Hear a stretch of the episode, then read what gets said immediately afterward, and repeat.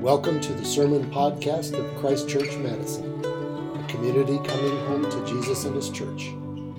For more information about us, visit ChristchurchMadison.com. Oh, what a joy to be together again. And we can't wait till we can be together in person soon. Soon. Oh. Let's pray together. Spirit of God, would you come and open our eyes to see Jesus more clearly today? Open our ears to hear your words to us in this moment, and let this be more than information, but may we be transformed by the work of your Spirit into the very image of Jesus. And we ask this in his name. Amen. Well, have you ever had an until moment? You know, things were going so well until, like, we were having so much fun throwing rocks into the road until we hit that guy's car. or that relationship was going so well until he met my dad. or that vacation was going so well until we went to the ER. Maybe school was going so well until that statistics class. Of course, sometimes these until moments are a little bit more weighty than that.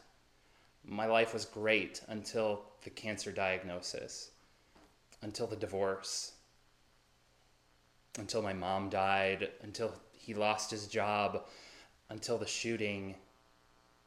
Most of us, if we think about it, have had at least one, probably more, until moments. Some of them are small, but some of them are, life changing. Some of them we can cope with. Some of them just leave us feeling lost and hopeless and alone and afraid. Some are more individual, but some are more family oriented or community focused. What's your until moment? As followers of Jesus, we're not immune to these. In fact, there's an until moment in our Bible text this morning, one that impacted both an individual and a community. Things were going really well for the church. And you remember this from a couple summers ago when you did a whole summer series on the book of Acts. And so you saw the stories of these marvelous conversions of 3,000 people coming to know the Lord on the day of Pentecost. The Samaritans, the Ethiopian, Saul, Cornelius, the word of God was spreading. And of course, there were difficulties like the whole story with Stephen, but overall, there was great gospel progress. The book of Acts is about to turn and start describing the missionary activity of Paul. Things were going so well until. How should we respond in our until moments? Well, our Bible passage today offers some help and some hope for us. And as we go through this passage together this morning, I'd like you to pay attention to a couple different themes and images uh, that the writer is, is kind of wrestling with here. One is, is the idea of two different kingdoms a kingdom of this world and the kingdom of God. And the second one is the, how juxtaposed these are the, the human and the divine element of the lives of faith of these folks. So we're going to start off with uh, chapter 12, verses 1 through 4. And I do encourage you to um, if you have your Bible handy, to take it out and to follow along in the passage here. Acts chapter 12, verses 1 through 4. About that time, Herod the king laid violent hands on some who belonged to the church. He killed James, the brother of John, with a sword, and when he saw that it pleased the Jews, he proceeded to arrest Peter also. Now, this was during the days of unleavened bread. And when he had seized him, he put him in prison, delivering him over to four squads of soldiers to guard him, intending after the Passover to bring him out to the people. Just a little bit of background. Some of this seems obscure, uh, but these details are actually really important. And Luke, the author, is setting the stage for us to really understand what's happening here. The Jewish Jewish masses really hated Herod's family. Herod came from a line of bad rulers um, his great his grandfather actually was the one, if you remember, in the whole uh, nativity story, who killed all of the babies under two years old in Bethlehem, um, and so he comes from this family, and he, he feels like he's always trying to win the favor of the Jewish people. Um, and so his job is kind of to preserve the status quo and to make Rome happy and to make the Jewish people happy. So he had to show Rome that he wouldn't tolerate dangerous sectarian movements. And then he had to show the Jewish people that he was standing up for them and for their traditions. And so he first went after John, one of the 12 disciples, uh, sorry, James, one of the 12 disciples, and had him killed just to test the waters and see how the people responded. And of course, the people responded well. Get a minor leader first, and with this response, then he proceeded to go to one of the main leaders, perhaps the main leader, uh, to strike at the top with Peter. The Feast of Unleavened Bread actually started on Passover, and it was a week long feast. And according to Jewish law, people couldn't be executed or have trials or be sentenced during that feast. And so, uh, because this public execution would be offensive during a holy season, Herod, uh, Herod planned to make a spectacle of Peter and have a show trial where it would be kind of a warning to those who might uh, rise in insurrection to the throne. And he didn't want to be embarrassed by Peter's escape, so he took these great precautions. Lots of soldiers guarding Peter. So this you, you can get the, the feeling that this was hopeless. The Christian community was facing something really grave and bleak. They had just prayed for James, and he didn't. Uh, he, he wasn't rescued by the Lord. And so faith here is really being pushed to its limits. There's a great crisis here for the early Christian community what would they do? Would they try to make or orchestrate a jailbreak? Would they try to help him escape somehow? Well, let's read in verse 5 what their response was. So Peter was kept in prison, but earnest prayer for him was made to God by the church. So the community's hope here was in God and they actually prayed for a miracle. That was their response. And so the first thing that we learn about these until moments and how to handle them is that prayer is the natural response of God's people. And it's the normal context for God's miraculous work. Prayer is the natural response of God's people. And it's the context for God's miraculous work. Now, this might get obscured a little bit in our English text but these verb tenses in verse 5 are important because Peter was being kept an indefinite kind of, he was kept over a period of time, and prayers were being made for him. This was a continuous action. These were ongoing things, they were lasting for several days.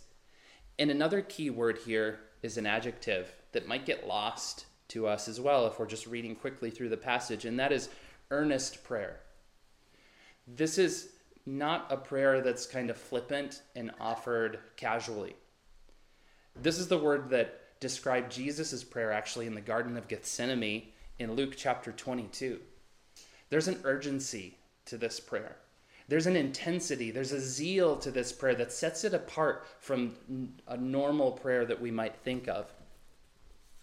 Have you ever prayed a prayer like this?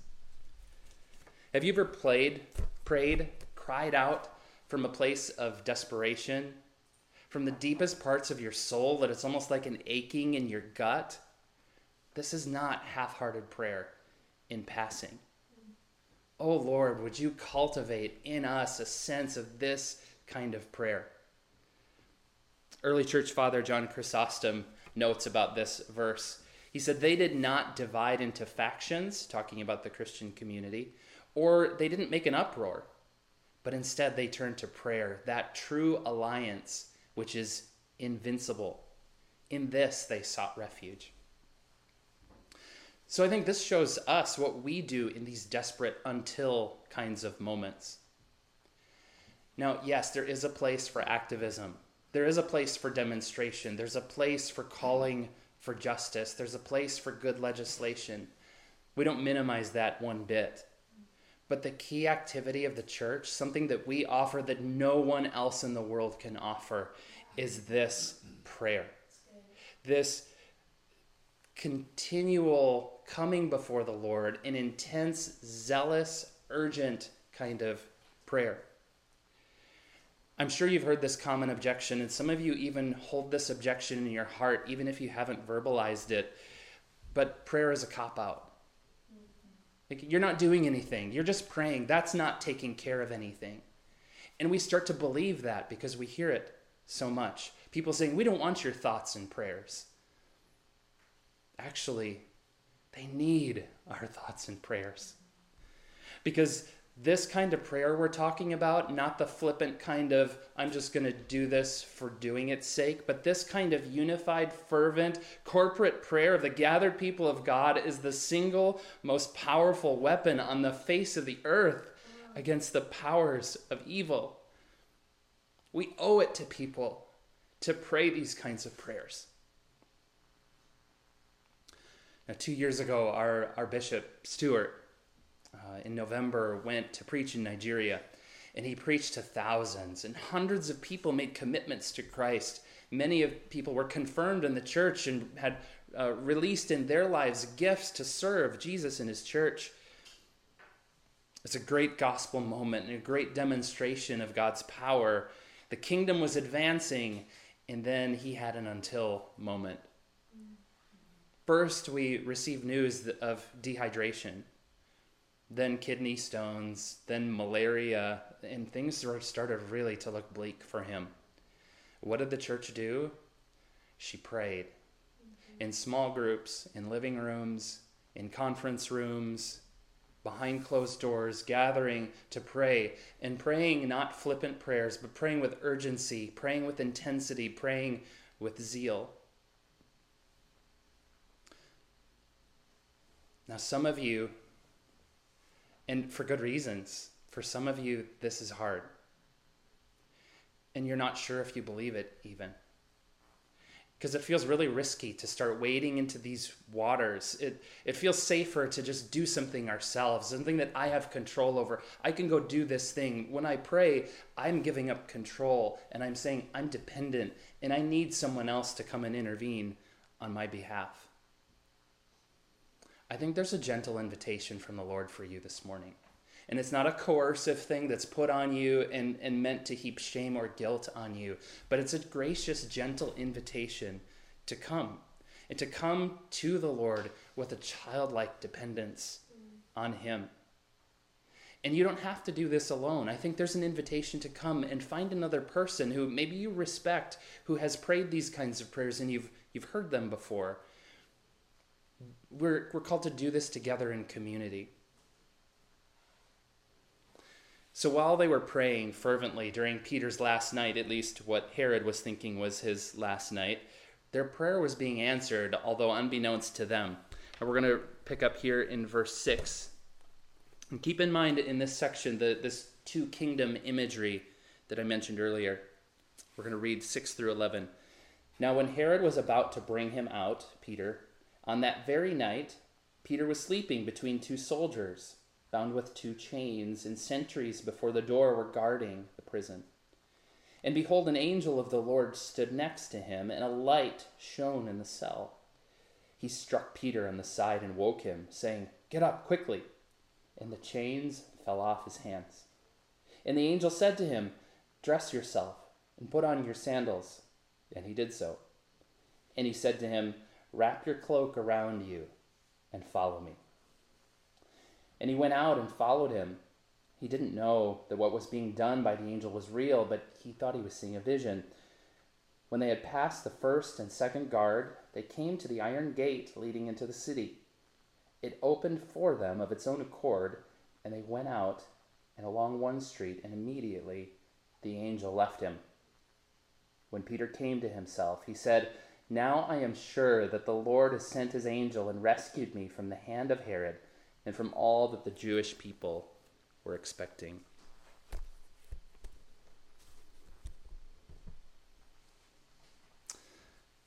Notice the focus here on the work of the Lord and Peter's kind of bewilderment and kind of sleepily walking through these commands from the angel. The chains are falling off. Normally, it would be enough to be handcuffed to one soldier. He was actually handcuffed to two. The chains are falling off. Gates are opening. Peter's passing through three, lever- three uh, levels of security, and all of a sudden, he's free. it kind of reminds me of getting the kids ready sometimes to, to go out the door from school. Did you remember this? Do this? Are you because they're they're half sleeping and half awake. The emphasis here is definitely not on Peter. The emphasis is on the power of God delivering him. And so here's the second thing that we learn about these until moments. We learn that the delivering power of God is greater than the enslaving power of evil. The delivering power of God is greater than the enslaving power of evil. If we think about the whole story in Acts, the story of the early church was one of expansion and then opposition. They would grow and then people would come against them. But the assurance was that the power of evil will never prevail against the church of Jesus. So there are these two kingdoms at play there's the kingdom of the world, and then there's the kingdom of God represented in the church. And each of them have their weapons, and you see the weapons in this story. For one, their weaponry is the power of the sword and the security of prison, along with these tactics of intimidation and fear. Those are the weapons of this earthly, worldly kingdom. For the kingdom of God and the church, their weapon is the delivering power of God, the power of God that's actually invoked in prayer. We have the true king, Jesus, and we have the official king, Herod. And Jesus as king has been announced in the book of Acts in Jerusalem, in Judea, in Samaria. And the local king who's most threatened by this has done his worst to thwart it, and his worst cannot work. The true king is vindicated against the sham king. And after this, in the book of Acts, Jesus will be announced as king of the whole world. Now, this is good news for us in a world where it sure looks like the powers of evil are winning. Where Muslim Fulani herdmen are killing Christians in Nigeria day after day, where so many in our country and around the world are addicted to opioids, to alcohol, to other drugs. When we open the news again and there are more actions of racism, of violence, when the coronavirus seems to still be uh, wreaking havoc on our country and the world, it doesn't look like sometimes God's kingdom is winning. But we take heart knowing that God's power to deliver is stronger than evil's power to enslave. And this power is unleashed when God's people pray. This, friends, is why prayer is not a cop out. It is the very means by which the power of God is unleashed against the power of evil, and why it's so important for us to pray, to pray fervently, to pray zealously, expecting God to come and do his God things and restore and deliver and heal and set free.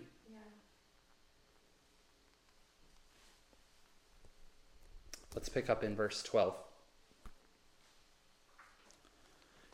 When Peter realized this, he went to the house of Mary, the mother of John, whose other name was Mark, where many were gathered together and were praying. And when he knocked at the door of the gateway, a servant girl named Rhoda came to answer. Now, recognizing Peter's voice, in her joy, she did not open the gate, but ran in and reported that Peter was standing at the gate. This is hilarious. They said to her, You are out of your mind. But she kept insisting that it was so, and they kept saying, It's his angel. But Peter continued knocking, and when they opened, they saw him and were amazed. But motioning to them with his hand to be silent, he described to them how the Lord had brought him out of the prison. And he said, Tell these things to James and to the brothers. Then he departed and went to another place. Now, the Church of Jerusalem was too big to meet in one place, and so it had these different houses in which the church would meet to pray and to fellowship and Mary's house obviously was a large one and a well known one because Peter went there right away, and it was natural for him to do that.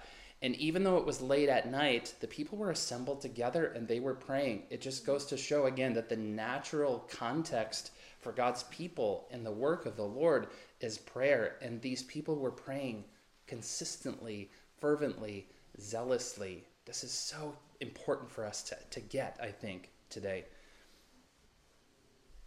There was a Jewish belief that a person's either a person's guardian angel could assume that person's bodily appearance. Is, so that might be something that was going on, or the belief that after a person died, that person's spirit or angel would linger on the face of the earth for several days, perhaps. And so that was part of the reason they responded in the way that they did.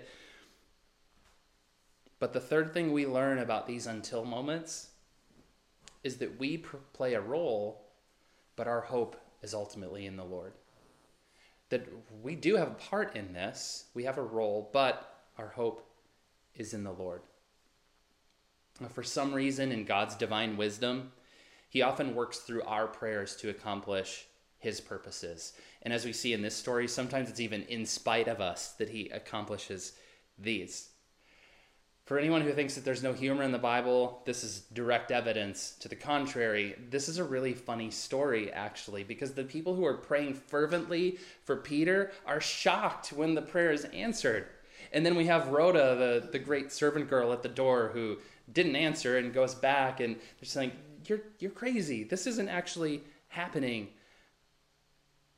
Maybe the fate of James weakened their faith. We don't know. But obviously, they were surprised, very surprised, in the way that the Lord answered their prayer. Now, this shows me that our confidence is not in the human participants in the story. We can easily think that, that these characters who are in Scripture are somehow way more holy than we are. They're in a class set apart from us.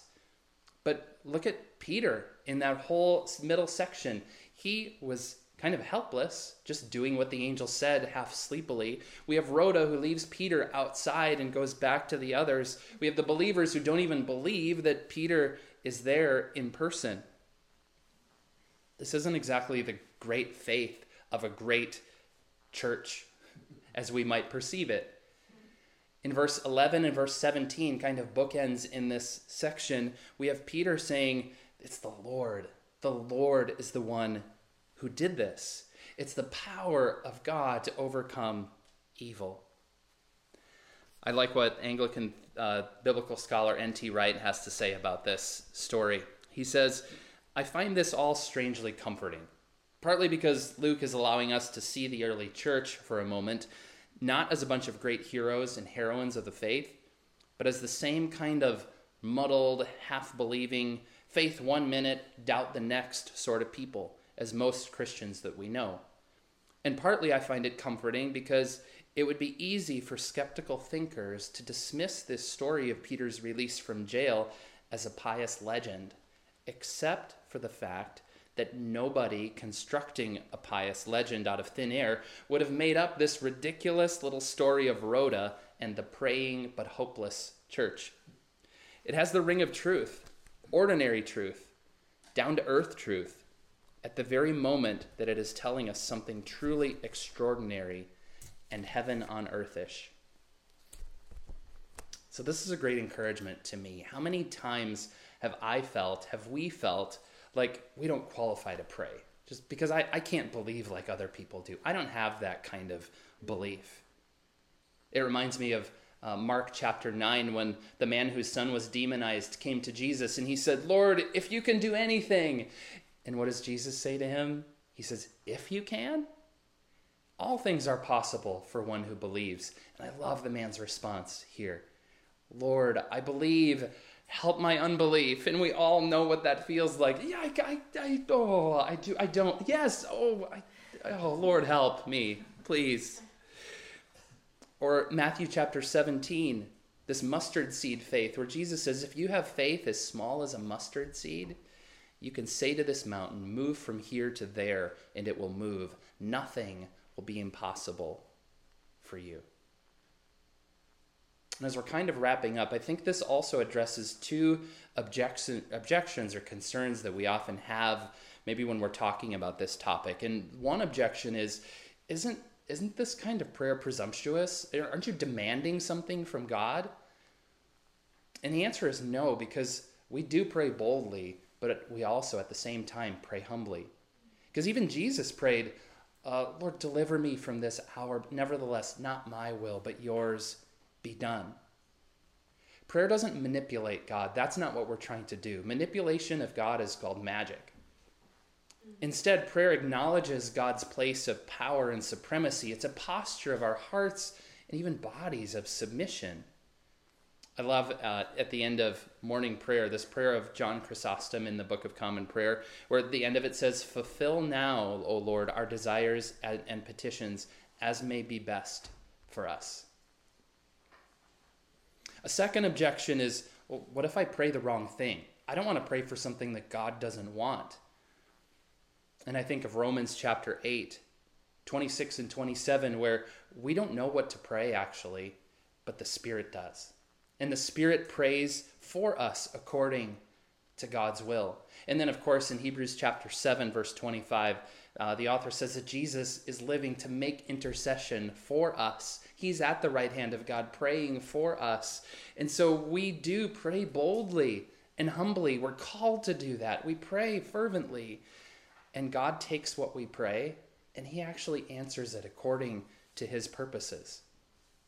And sometimes it's the answer that we're looking for, and other times it isn't.